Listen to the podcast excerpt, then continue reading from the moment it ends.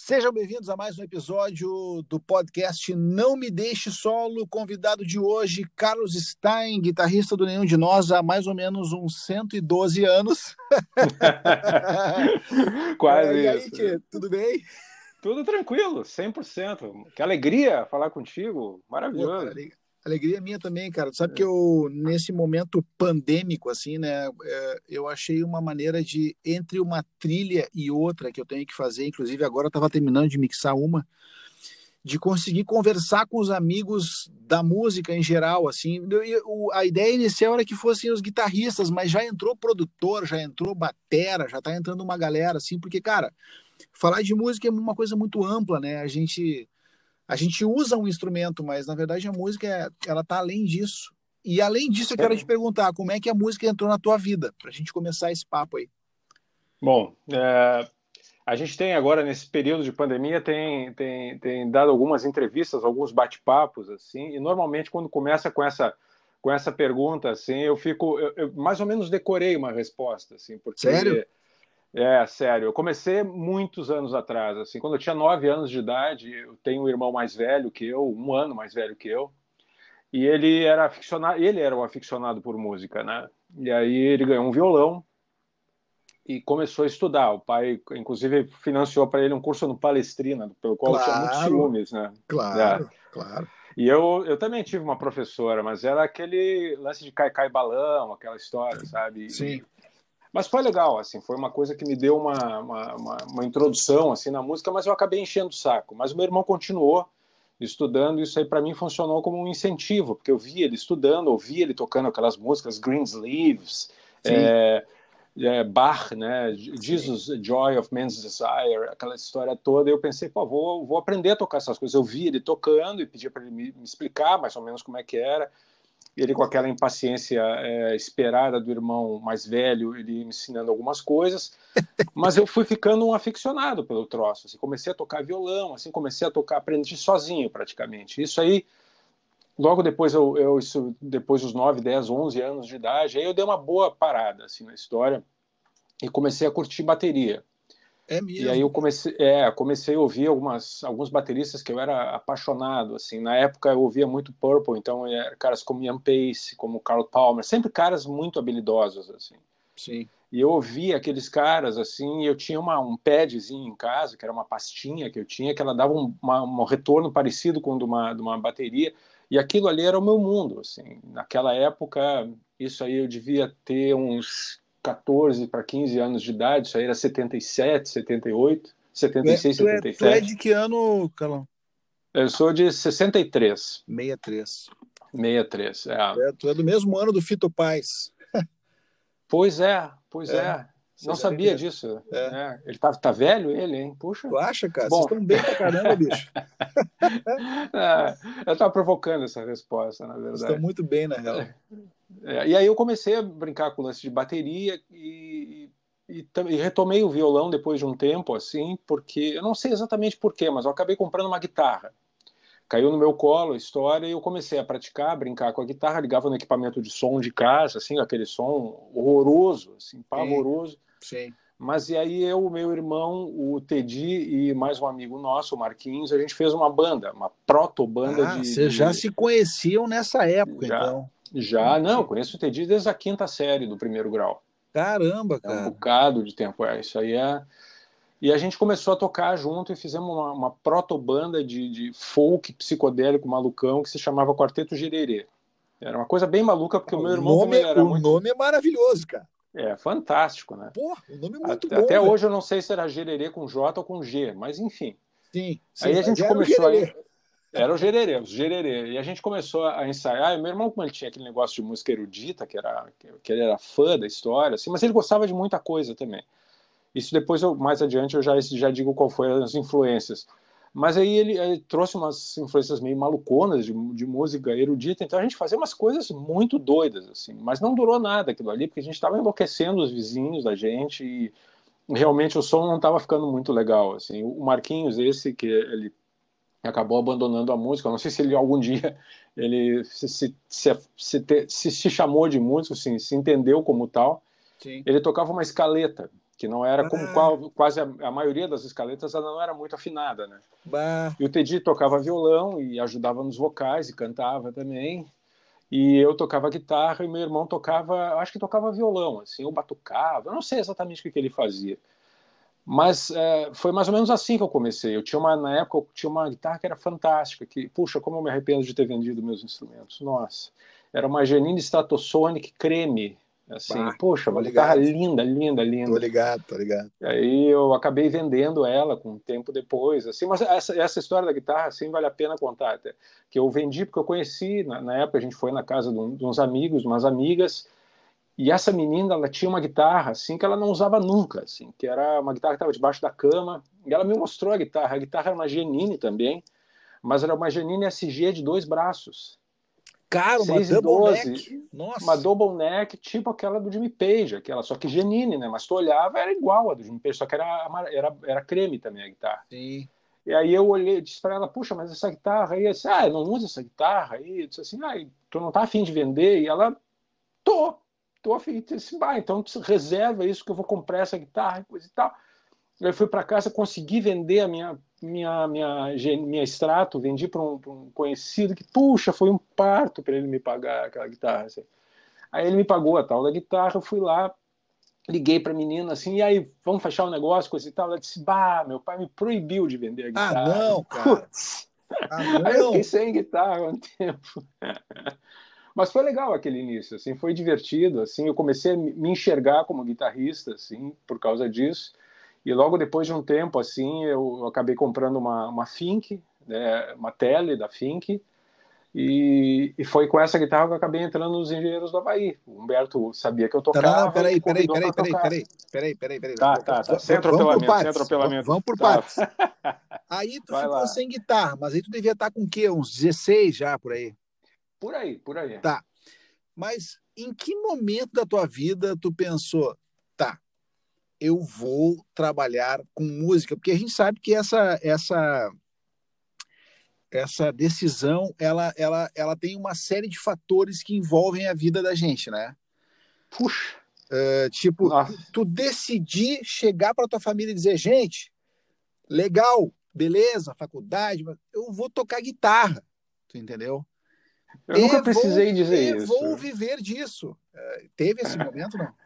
Não, não, não precisei dizer isso. Na verdade, eu nunca pensei muito no assunto, sabe, Paulinho? Eu tava. Eu comecei a. Pra, pra, pra eu vou, vou, ter que introduzir o assunto, assim, de, de, dessa história de.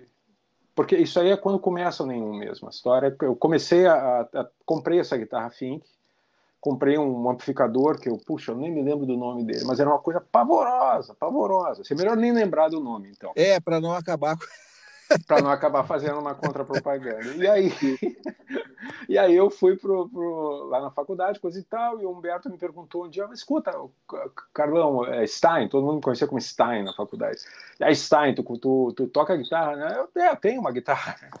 E tu, que é uma diferença sutil, né? Sim, sim, sim. E aí ele disse assim, pô, vamos, vamos juntar mais um pessoal, vamos fazer uns ensaios, coisa e tal. E tu conhece alguém que toque baixo e bateria? E eu disse, eu conheço. Inclusive eu tinha tocado já junto com o Teddy, junto com o Carlos Maltes, que ele tinha, ele tinha uma bateria na casa dele, e a casa dele era tão legal que ele conseguia tocar bateria dentro de casa sem enlouquecer os vizinhos, entende? Bah! tão legal que era a casa dele. Assim. E aí ele tinha essa bateria, que era uma coisa rara, né? Como baterista com bateria, era um troço fantástico. Assim. A gente está falando do, do, dos anos 80, isso. É, é que era aquela história muito, de... muito difícil, né, Carlão? Era muito, muito difícil. difícil. Bah, uma guitarra que não, não importada era um troço assim, praticamente um, era impensável. Um é, era impensável. Um é. Encontrava um disco voador, era isso. É. E aí a gente foi conhecer o Maltz e conheci o Pitts também, que sabia que o Pitts é, tocava baixo, tinha um baixo legal. Se eu não me engano, ele tinha um, um Genini que era Parecido com o Rickenbacker, aquele. Ah, tá. O Rickenbacker, aquele, sabe? Eu conheci o, o, o, é Spitz, né? É Pitts, Marcelo Pitts. Pitts. Eu conheci o Marcelo Pitts usando um Jazz Bass, eu acho. Ah, então ele já estava chique na época. É, Quando ele começou, é. acho que ele tinha, se bem que era um, era um baixo muito bonito, era um, um Genini tipo Rickenbacker, assim, que era um baixo uhum. muito legal. Uhum. Mas enfim, Eu tô, tô me dando liberdade de falar essas, Não, essas vambora, marcas vambora, coisa vambora. e tal, porque eu acho que o teu público-alvo deve gostar dessas Vambora, detalhes. vambora, vambora, que eu tô adorando. E aí a gente, e a gente fez uns ensaios aí na, na casa do Maltz. Acho que o primeiro foi na casa do Maltz, assim. E então a gente montou todo o equipamento, coisa e tal, e, e tocamos uns covers, tocamos The Clash, eh, London Calling, sabe? Aquelas músicas que são mais Sim. ou menos tranquilas de tocar. Sim. E todo mundo cantava, metia a boca no microfone e, e tocava um, um, mostrava uma música e coisa e tal, mas era tudo cover, né? E aí Humberto começou a mostrar as músicas que ele tinha feito. E ele era um cara que já tinha um caderninho com composições, assim, e foi ensinando pra gente uh, as músicas dele, a gente foi tocando e coisa e tal. Tinha umas duas ou três músicas, assim. Então a gente O montou Humberto, um show, o Humberto já tocava Humberto. guitarra bem nessa época? Tocava legal. Ele tinha uma, uma Janine Diamond muito bacana, assim, É. e ele era um cara que era aficionado, assim, como aliás sempre foi, assim, Sim, foi, sempre sim. foi um cara assim muito focado, assim. E ele levou essas músicas, a gente ensaiou mais algumas coisas para fazer esse show introdutório dos Engenheiros do Havaí. Uma das músicas era o, o jingle daquele chocolate sem parar, não sei se tu te lembra. Que é, se você come um sem parar, nunca mais você para de comer. Sem parar só pode ser biscoitinhos cobertos com chocolate, isso. E, não lembro. e era uma das músicas do show, era uma das músicas do show. A outra música, por causa do nome Engenheiros do Havaí, era a música tema do Havaí 5.0, aquele tá, tá, tá, tá, tá, tá. Pô, uma baita Sim, música aquela lá. sim. Ficou bem bacana. Então a gente juntou umas seis ou sete músicas e foi daí de, que saiu o nosso primeiro show dos Engenheiros do Havaí. Eu toquei nesse primeiro show, toquei no segundo show e depois a coisa meio que deu uma esfriada, assim, porque a gente não tinha agenda né, de, show. E eu resolvi, pô, era férias, coisa e tal, me toquei pra praia. Quando eu voltei da praia, o Humberto me disse assim: ah, eu acho que não sei se, se a gente vai continuar como um quarteto, coisa e tal. E eu já entendi, né? Tá, tudo bem. E, mas eu não estava levando muito a sério a história, assim, estava achando que era uma brincadeira de faculdade, assim, porque, como volto a dizer, né, nos anos 80, assim, era a ideia de ter uma banda de viver de música era meio delirante, assim, né, um Sim. delírio. Sim. Mas aí eu, eu acabei, acabei ficando com essa guitarra eh, debaixo do, do- da cama por um tempo, assim, não muito tempo, né? Porque o Teddy já me, já me, me, eh, me, deu, me cutucou, né? Disse assim, ah, quem sabe a gente começa a ensaiar, começa a fazer algumas coisas nós. E eu, claro, né? Imagina. E começamos a ensaiar, eu, Sadio e o Teddy. E o, o Teddy já levou uns temas instrumentais deles e algumas coisas de composição, e a gente foi desenvolvendo um método de composição junto. Aí agora eu quero responder essa tua pergunta especificamente que tu me fez, assim, quando é que a música se transformou no, no- no É. foco da minha existência? É, né? porque tu, tu fazia faculdade, né? Tu, tu, Exato, fazer, tu- tá fazendo arquitetura na tu federal. concluiu arquitetura?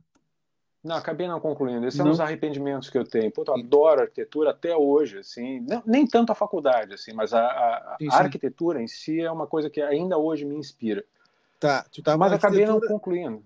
Tá, É. e, e aí, tá, e aí chega esse momento, porque, cara, sabe que eu lembro de um show que eu vi, e é muito maluco isso, porque eu tenho essa lembrança perfeita na minha cabeça, assim. Eu vi um show, cara, que era Replicantes, Cascaveletes e nenhum de nós no Partenon Tênis Clube, Sim, sim. Eu me lembro desse show em também. 1900 de Guaraná de Rolha, que eu É, lembro Isso aí. que tu era um cara, assim, tu é um cara low profile, assim, mas tu era muito tímido, né, cara? Sim. E eu lembro, as, cara, eu lembro perfeitamente, assim, Calão, é um negócio maluco. Eu lembro que tu, tu, tu entrou no palco e tu ficou de lado pra galera. eu tava melhorando, porque geralmente eu ficava Cara, de costa, então já um era um momento. sonzão de guitarra massa, assim, tu tava com uma extrato, eu acho, era uma extrato. Tava um Aham. sonzão de guitarra massa, mas tu tava super tímido, assim, cara. E, e, e essas três bandas, naquele momento, elas estavam muito, muito estouradas em Porto Alegre, assim. Certo. Eu acho que no estado todo. E o nenhum era um trio, né? Assim, eu lembro que o Sadi, eu achava que a bateria ia ser desmontada, né, velho? O Sadi tocando e tu via as peças balançando assim, tipo, ah, vai desmontar aquele negócio, né, cara? Não vai aguentar. É. Aliás, todo mundo sempre achou isso, assim. Às vezes desmontava mesmo. É, dizer. não, e aí assim, e, e aí, e aí era um trio que soava muito, aliás, soa até hoje, mas hoje não é mais um trio, mas como trio soava muito bem, cara, assim, era um negócio maluco, assim, tipo, era redondo o som, saca? É, eu, cara, eu vou ter que, mesmo dizendo assim, eu vou ter que admitir que uma das grandes diferenças que existe entre as bandas dos anos 80 e das bandas que vieram depois, dos 90, é que nos anos 80 é, as bandas eram reuniões de amigos, entende? Tu pegava quatro, três, quatro amigos e dizia, ah, tu vai tocar bateria, tu vai tocar baixo, tu vai cantar e eu vou tocar guitarra. E a gente, cada um saía para comprar um instrumento, um pedal e dava um jeito, entende? As bandas depois que vieram, depois dos 90, nos 2000, eram bandas já de músicos que se reuniam para fazer sim. música. Isso sim, é um grande um objetivo, né? Já tinha um objetivo, claro. né? E já tocavam, né? Já eram é. caras que tinham uma proficiência com os instrumentos. É. É.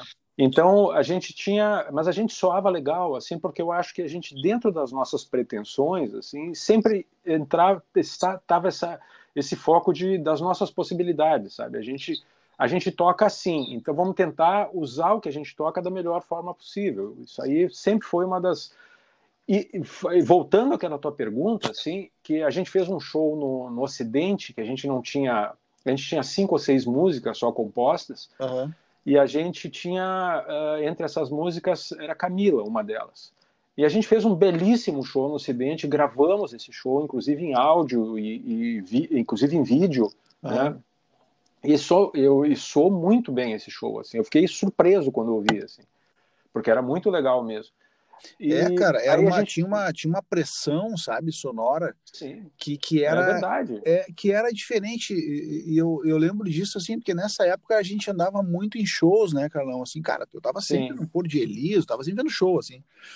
E eu lembro que, cara, eu vi no Partenon, assim, eu fiquei pensando, cara, mas é. É, são três caras e, e, veio uma massa sonora, assim, sabe? E, que era bem diferente, porque as bandas geralmente eram cinco, né, cara? Duas guitarras, baixo, bateria e vocal. Sim, e, claro. E, não, eram três caras e, cara, e um punch pesado, assim, sabe? Para uma banda que não era exatamente uma banda de rock, né? Veja bem. É verdade. A, ainda que tivesse um... esse, essa coisa, ah, rock, o, o, eu nunca achei que o Nenhum de Nós fosse uma banda de rock gaúcho, por exemplo. Eu nunca consegui achar isso, porque eu nunca consegui encontrar sotaque no Nenhum de Nós. Aham. Então, assim, e, mas não era exatamente uma banda uh, com aquela estética do rock, com as guitarras distorcidas, né? E os power chord, e os baixos tocando em colcheia. Não era exatamente isso, era outra coisa, né, cara? Sim, é verdade, é verdade. A gente tinha uma, uma, uma influência um pouco diferente. A gente corria numa raia meio única, né? Só nossa, assim. Pois é, o que, que é vocês verdade. ouviam nessa época para fazer aquilo ali, por exemplo? Que se eu, tornou a assinatura só... do nenhum, né? Tipo assim, hoje. É, eu vou te dizer, tem coisas que são muito características, que, que acabaram marcando bastante o nosso som, mas na época a gente estava ouvindo coisas como Bauhaus, que era uma banda que era é, de, de, é, de, um, de um rock assim que era meio propositivo, assim, não era uma, uma banda tão é, de pop, né, evidentemente, como o The Cure era, apesar do The Cure também ser uma influência forte para a gente na época. Sim. E esse lado que o Teddy sempre curtiu muito do Bowie, que o Bowie Sim. sempre teve um lado meio experimental também dentro Sim. do trabalho dele, isso aí sempre foi uma influência forte. Então a gente era muito aberto, assim, sabe? O que vinha, qualquer coisa que viesse, a gente achava que podia acrescentar no nosso trabalho.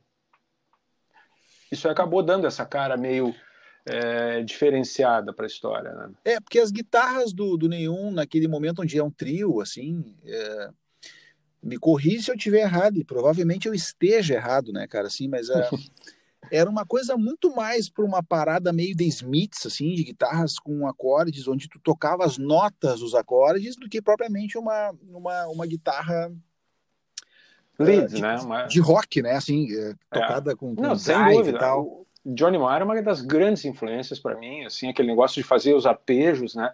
Uhum. Se tu pensar bem, até nos Smiths, é uma forma que a guitarra tem de preencher espaços, né? Tocando junto com o baixo e com a bateria. É que o piano que, faria, uh, né?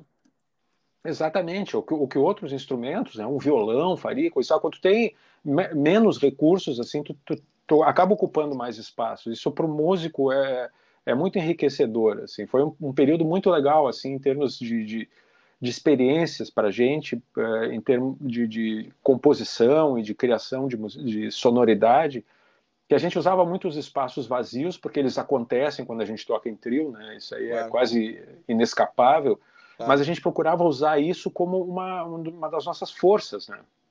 Porque normalmente tu ia ouvir bandas como Replicantes, como TNT, como Cascaveletes, eram bandas com uma sonoridade muito cheia, muito é, presente, assim. É, tinha menos pausa. É, e a gente usava muito as pausas, assim. Era, o, acho que talvez esse fosse o grande diferencial. E a gente se deu bem nessa história, porque naquele começo, até estou pensando nisso agora, porque naquele começo a gente tocava em locais que não eram especializados para receber shows, assim, tipo ginásios, esse tipo uhum. de coisa. Uhum. Então, para esses ginásios, para esses espaços, o nosso som rendia mais, por causa das, das pausas, do espaço para voz que a gente sempre procurava deixar, né? Então, fun funcionava melhor, as pessoas ouviam o que o Teddy cantava, elas entendiam um arranjo com mais facilidade. Eu acho que isso aí sempre ajudou a gente no final. Tá, e aí tu, mas aí tu tá, aí tu tá, já estamos falando de, uma, de, uma, de, um contexto onde tu tá tocando com uma banda profissionalmente. Sim. E tal, não, ainda não. Aí... Ainda não. não. Agora, não, isso aí a gente. Eu estava te falando desse show que a gente gravou. Tá, do, do e entre eles estava a Camila. Tá. Tu, tu, me perguntou a respeito de quando é que eu decidi que isso, isso ia virar a minha isso, vida. Tá? O que, que aconteceu? A gente ensaiava, coisa e tal, uma, duas vezes por semana, às vezes, tinha um boteco que a gente ensaiava. E o Tonho, que foi o nosso produtor já desde o início, ele pegou e levou esse material gravado do Ocidente para mostrar para gravadoras no Rio de Janeiro e São Paulo. Naquele época, naquela época não existia celular, não existia nada disso. Né? Então, tu calcula como é que era a dificuldade de a gente lembro, saber né? informações. Nós estamos falando né? de 80 e poucos, né, cara? 80 e... É, 80 e poucos. 6, né? eu acho, 5. É verdade. Eu, eu costumo su subestimar a idade das outras pessoas. É, é Me desculpe. Não, não, a gente é meio contemporâneo. Aí, é, não, não exagera. Mas aí a gente ficou naquela expectativa e eu fazendo meus, minhas aulas normalmente. Eu não sei se o Tedi, o Sadi, tava, o Sadi eu acho que estava fazendo, o Tedi estava bem desanimado com a faculdade, ele fazia civil, né? Então que era um troço que realmente não, não parece ter muito a ver com ele até hoje. Sim. Mas ele eh, aconteceu assim na, no, no, no, caso do, do Tedi, assim, isso aí depois eu vou falar, vou falar primeiro esse negócio. Tá. Que o Tonho foi para o, o, Rio de Janeiro e São Paulo, levou esse material e mostrou para um cara chamado Tadeu Valério, que na época trabalhava na, na RCA, no, no selo Plug, né, né, que era o selo das bandas novas do, da RCA.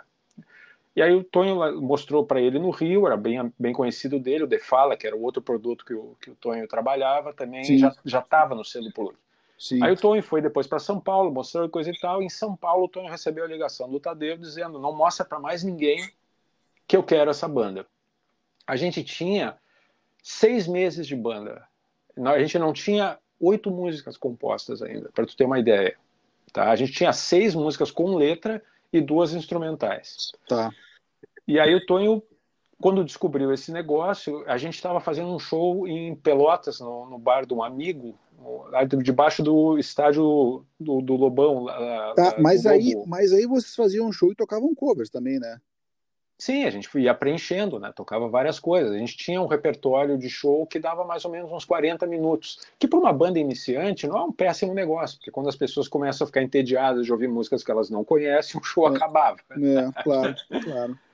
E aí a gente, mas a gente forçava bastante a barra de colocar as nossas músicas. Né? A gente tocava um cover do Lobão, que era Tua Tua Tóquio, que era uma versão bem pesada que a gente tocava na época, e, e mais as nossas músicas. Então a gente estava tocando nesse lugar em Pelotas, assim, e o Tonho veio, pegou um ônibus em São Paulo, foi até a rodoviária de Porto Alegre com a notícia essa na, na, na, na, na pastinha dele. Aí ele foi em casa, tomou um banho, largou a mala, pegou uma outra mala, pegou um outro ônibus, foi até Pelotas para encontrar pra, com a gente para nos dar a notícia de que a gente tinha sido contratado pela gravadora. Até então, eu estava levando a música nessa história de uma, pô, claro. era um, ainda era um delírio dentro da minha cabeça. Né? Claro. E aí a gente foi já com um contrato de gravação e com uma perspectiva já de subir para gravar o nosso primeiro disco. Certo. No, em São Paulo, isso, a gente ia gravar. Certo. certo. Nesse meio tempo, assim, uma história que eu gostaria de contar, tu está entrevistando a mim, não ao Teddy, mas é uma coisa que faz parte da história da banda, assim. O pai, o Teddy tinha perdido o pai dele alguns meses antes, e ele, enquanto fazia faculdade, que era paga com, com bastante esforço, né, pela família, ainda mais sem o pai dele, Sim. ele pediu para a mãe dele um, um horizonte de tempo, assim, olha, eu quero continuar tentando com a banda, isso em por mais, pelo menos mais seis meses, ele pediu. E a mãe dele, não, tudo bem, então por mais seis meses, sem problema, assim, de tu ficar arriscando, né, uhum. a faculdade em nome da, do trabalho da música.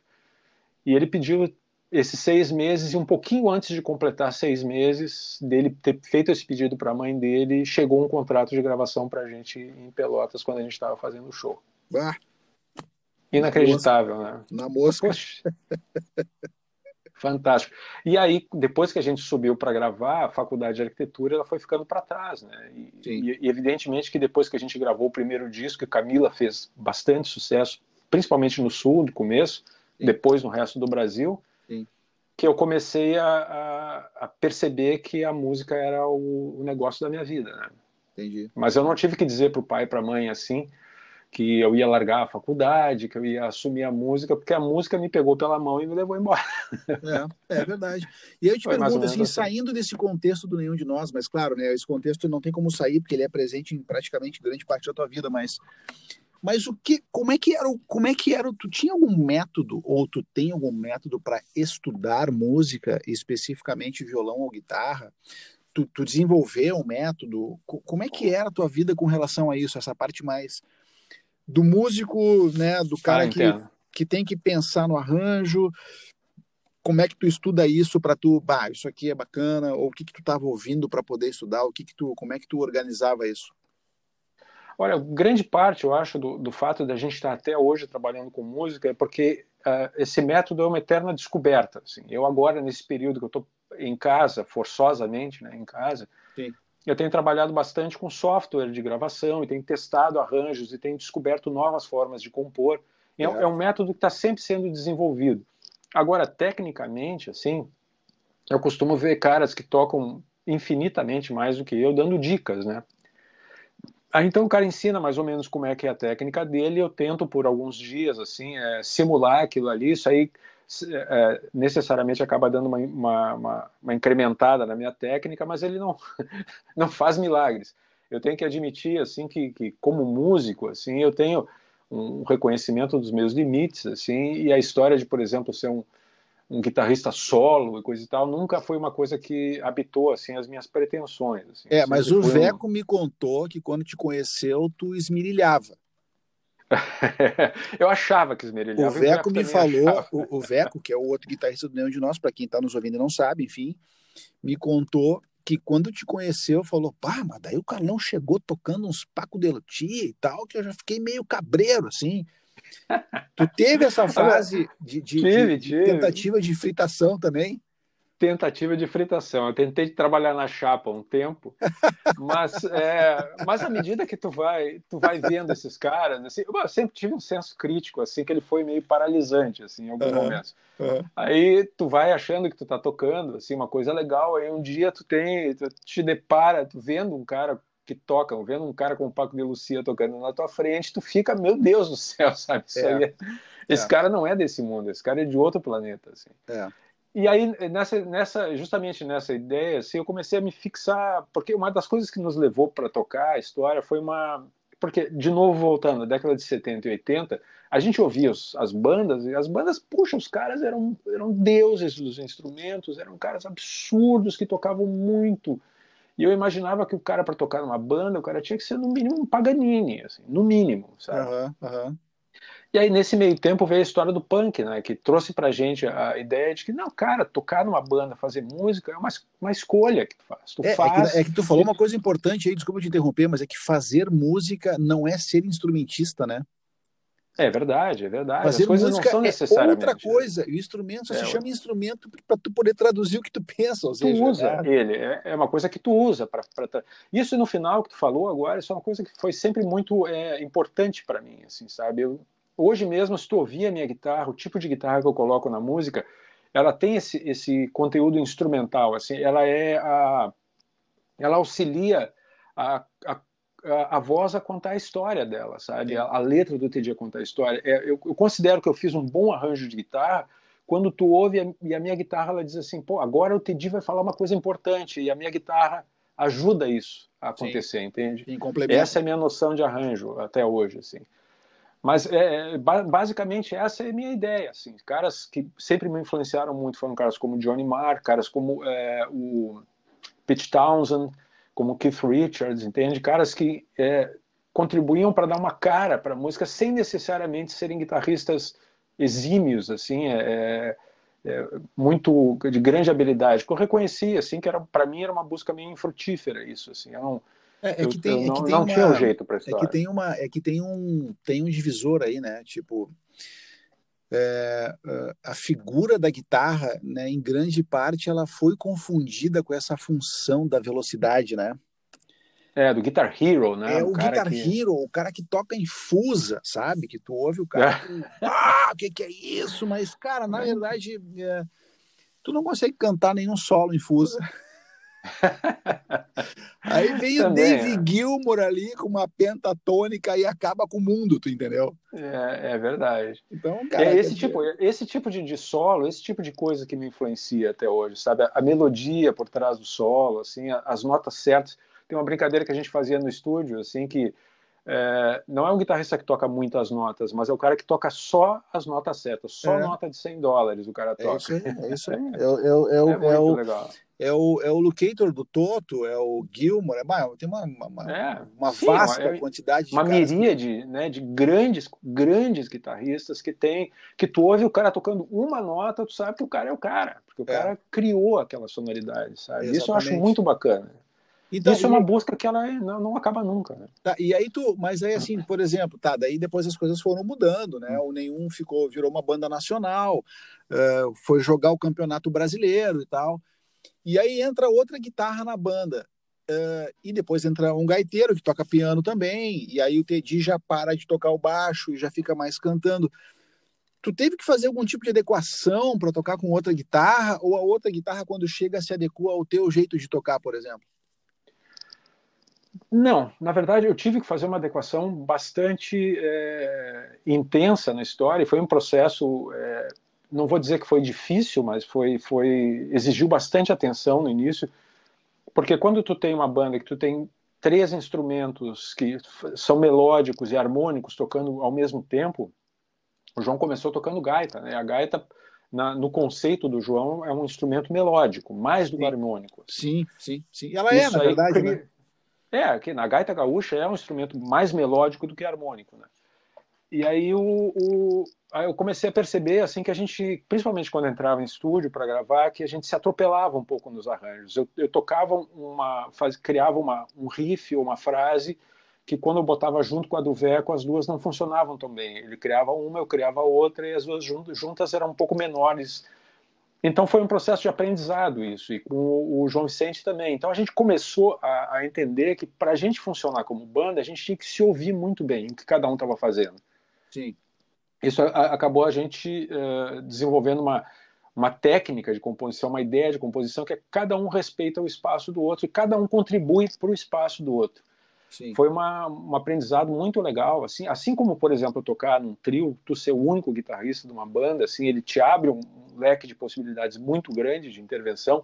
Quando tu trabalha numa banda, tu é, é, esse leque ele fica mais restrito mas ele exige de ti muito mais da tua criatividade. Às vezes tu tem menos espaço e tu tem, tem que acrescentar alguma coisa dentro daquele espaço. É uma exigência que a gente mesmo se faz, né? Então, sabe, Carlão, que é... eu acho que o mais difícil de tudo isso é o silêncio. Ah, sem dúvida. É tu conseguir, silêncio, né? como, como colaborador, né, nesse processo, Sim. conseguir ficar em silêncio, porque na verdade as coisas te obrigam, né, no movimento a tu produzir alguma coisa. É verdade. E tu pensa, pensa, é, é, falando, responder, falando isso que tu dá, eu, eu sou um cara que eu sou oriundo de, de, um, de uma linguagem musical que é do pop, né? Sim. Agora tu pega o Veco e o João Vicente, que eles são oriundos da, da música instrumental, que eles estão acostumados a ocupar os espaços com exato. os instrumentos deles. Assim. Exato, é uma negociação exato. contínua, sem dúvida. Claro, claro. Me fala uma coisa, cara, qual é a tua, tu tem, tu tem assim um cara que sempre que tu vai tocar tu lembra dele como uma fonte de inspiração, um ídolo, um cara que tu diga, bah, cara, tu pega a guitarra e lembra desse cara, assim, ou de mais de um, mas tem algum que tu diz, esse cara aqui, cara, esse cara marcou minha vida como músico, assim? Ah, eu acho que foi o Johnny Marr, se eu for te dizer, assim, porque se eu, quando eu consigo fazer um arranjo que é meio inspirado nas coisas que ele fazia, eu me sinto gratificado. Mas de modo geral, assim, eu sou um cara muito flexível, assim, em termos de arranjo. Quando eu ouço uma música, o Teddy mostra uma música, alguém traz uma música, a gente vai desenvolvendo um arranjo. Eu, uh, meu foco é, é, o seguinte: é como é que eu posso contribuir? Às vezes é uma guitarra com poucas notas e muitos delays, que eram coisas que o Johnny Marr não usava, por exemplo. Uhum. Ou então, às vezes, é uma pesar um pouco mais a guitarra, que é uma coisa que ele também não usava tanto. Então, é, eu sou muito flexível em relação ao arranjo. Assim, eu não tento fazer da minha, da minha ideia de guitarra uma, uma, uma, uma como é que eu posso dizer, uma Sim, obrigação para a banda. A ideia, a central. ideia central da história. Eu vou tá, sempre me então, adaptando aos arranjos. Mas o Johnny Mars é o cara que te inspira, né? É um cara que me inspira muito até hoje, mas não só ele, né? Existem dezenas. Não, não, não. Okay, é, a gente nominou um aqui para é. ter essa informação. E aí uma pergunta que eu sempre faço, porque é que eu é que eu persigo na minha vida todos os dias e cada vez que eu persigo eu descubro mais. mas tu acha que tu tem alguma limitação assim que te incomoda como músico? Seguramente tem, sim. Eu tenho. Agora a gente está tocando agora. Tu falou que o Teddy deixou o baixo para trás. A gente está tocando com um músico, o Estevão Camargo agora, que é um músico sim. absurdo, assim. Sim, baita guitarrista. Então, tu imagina, eu tô tocando como guitarrista ali com o Veco Marques na outra guitarra, com o João Vicente tocando teclado e gaita e com o Estevão Camargo tocando baixo. Quer dizer, eu tenho três é, pilotos de Fórmula 1 ali, né? E eu tô ali com o meu Fiat Uno ali, né? Então, eu vejo, uh, mas eu, eles são muito generosos comigo, assim, então eu vejo as minhas limitações, assim, elas ficaram um pouco mais mas... evidentes. Entende? Eu tô, eu tô, eu vou aprendendo a, a ouvir melhor, uh, uh, mas eu, eu, reconheço assim que aquele talento natural que eles têm, assim, para música, e eu, eu citei o, o Estevam justamente porque ele de todos nós provavelmente é o que tem mais talento natural.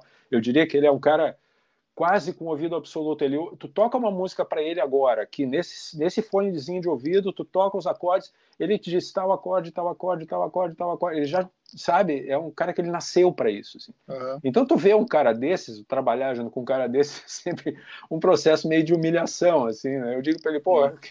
mas é um aprendizado, porque eles são caras muito generosos comigo, assim. Então é essa limitação que eu tenho, assim, de perceber que esse talento que neles é tão natural, eu tenho que trabalhar para ter esse talento, eu tenho que me esforçar para conseguir fazer o que eles fazem naturalmente, assim. Essa é a única mas às coisa vezes que tu me... não acha, mas às vezes tu não acha, desculpa eu te interromper, mas para complementar o que tu está dizendo, às vezes tu não acha que talvez o talento que eles tenham hoje seja a dedicação que eles uh, uh, tiveram num tempo em que tu talvez não tenha tido no mesmo número de tempo? Talvez, ou possivelmente.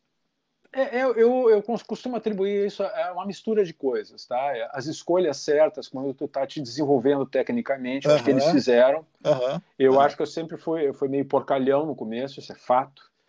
Uh, e eles, eu acho que eles fizeram as escolhas certas, assim, se dedicaram a chegar naquela sonoridade exata que eles estavam buscando. Isso é, é uma, uma, uma busca muito bacana, isso. Mas eu também acho que tem um pouco de talento natural, assim, daquele cara que sabe enxergar a coisa, assim, sabe? Não é tão, não é tão, tão somente a, a, a dedicação certa no momento certo, assim. Eu acho que tem mais coisa aí, tem coisas naturais que vêm no gene, genéticas. Entendi, entendi. Meu, e me fala um negócio, é, o que que tu tá usando de equipamento? Por exemplo, se tu fosse para a estrada hoje com nenhum de nós, o que que tu estaria levando de equipamento? Bom, eu e o Veco, a gente adotou, deve ter conversado com ele até a respeito. Ele foi o primeiro, o Veco foi o primeiro episódio. É, eu ouvi o episódio, até não falou a respeito disso, mas o nenhum, assim, por força do, do, do de, de, Eu tinha uma época que eu tinha dois amplificadores, um Fender Twin, um Fender Jazz Bass, sabe? É, e usava um monte de equipamento, guitarras, viajava com aquilo toda a tralha, assim, mas o amplificador, quando eu botava nos cases, quando eu chegava e descarregava, toda vez ele estava com um som um pouquinho diferente, sabe? Por causa da Sim. viagem. A viagem judiava um pouco dos. Aí a gente começou a usar um sistema alternativo, que era um sistema de pedaleira que tu liga direto na mesa. Gente, depois que a gente começou a usar os in-ears, isso aí foi uma coisa que facilitou para a gente de uma forma brutal. Assim. Sim. Ela, uh, o som que eu programo em casa é o som que vai para a mesa, é o som que vai para o nosso técnico de PA e facilita também a coisa de tu não estar tá gerando ruído no palco, né? Claro. Para a mixagem do som facilita bastante. Eu sei que não é, não, não se compara com o som de amplificador, mas quando tu está na estrada trabalhando e, e, carregando aqueles amplificadores de 40, 50 quilos para cima e para baixo, sim, cheio de válvulas sim. e peças frágeis, sim. bah, que isso aí facilitou muito a nossa vida. Então eu estou usando agora um pod HD 500X, bem programadinho, assim, bem mastigadinho. Que dizem que é uma maravilha, né? Ele é, ele é bom, ele é muito bom, assim. Digamos, para o uso que eu estou fazendo, eu já usei outros, já usei Guitar Rig no palco, já usei um outro equipamento, eu até estava olhando para ele agora, que era um equipamento da Digitec também, que eu ligava, tinha uma pedaleira, eu ligava direto na mesa. Depois que a gente começou o, a usar esse... Esse aí é o RP1, né? O RP10. O RP10 da, da Digitec? É. Não, do... Não, não, peraí que eu... Ah, agora eu não consigo ver ele aqui. Não, Mas é, é, um REC, é um REC que tem uma pedaleira que era muito, funcionava muito bem, assim. E a gente... Era valvulado, inclusive. Nossa. A gente começou a usar essas tralhas aí e, pô, nos adaptamos muito bem com a história. A gente uh, não trocaria hoje. Uma vez a gente foi gravar o show esse a céu aberto e eu levei amplificador, levei disse, vai, bota num lado o som do amplificador para gravar, fazer uma tomada de som direto do papelão, né? Uhum. E outra direto da mesa. Aí ele botava num canal o papelão, no outro canal a pedaleira e coisa e tal. Quando eu via, assim, cara, é, é o mesmo som, não faz é, diferença. É, é, Toca a ficha. A tecnologia é inacreditável. É, não, e melhorou muito, né? Continua melhorando. Cara, muito obrigado. Chegamos ao final aqui com, com Glória, estava muito bom. uh, te desejo realmente tudo de bom, cara. Obrigado por conversar comigo aí. Quando eu for postar, eu te mando o link. Uh, depois eu vou pegar uma foto tua para colocar lá no, no, no episódio. Seja generoso, seja generoso nessa Serei, hora. serei, se bem que tu não precisa disso, né? cara, brigadão, baita abraço e a gente se fala, tá? Tá bom, cara. Um grande abraço para ti, felicidades aí para todo mundo que for ouvir esse podcast. Um grande abraço e muito obrigado pela atenção aí. Valeu, meu querido. Até mais. Até mais. Tchau.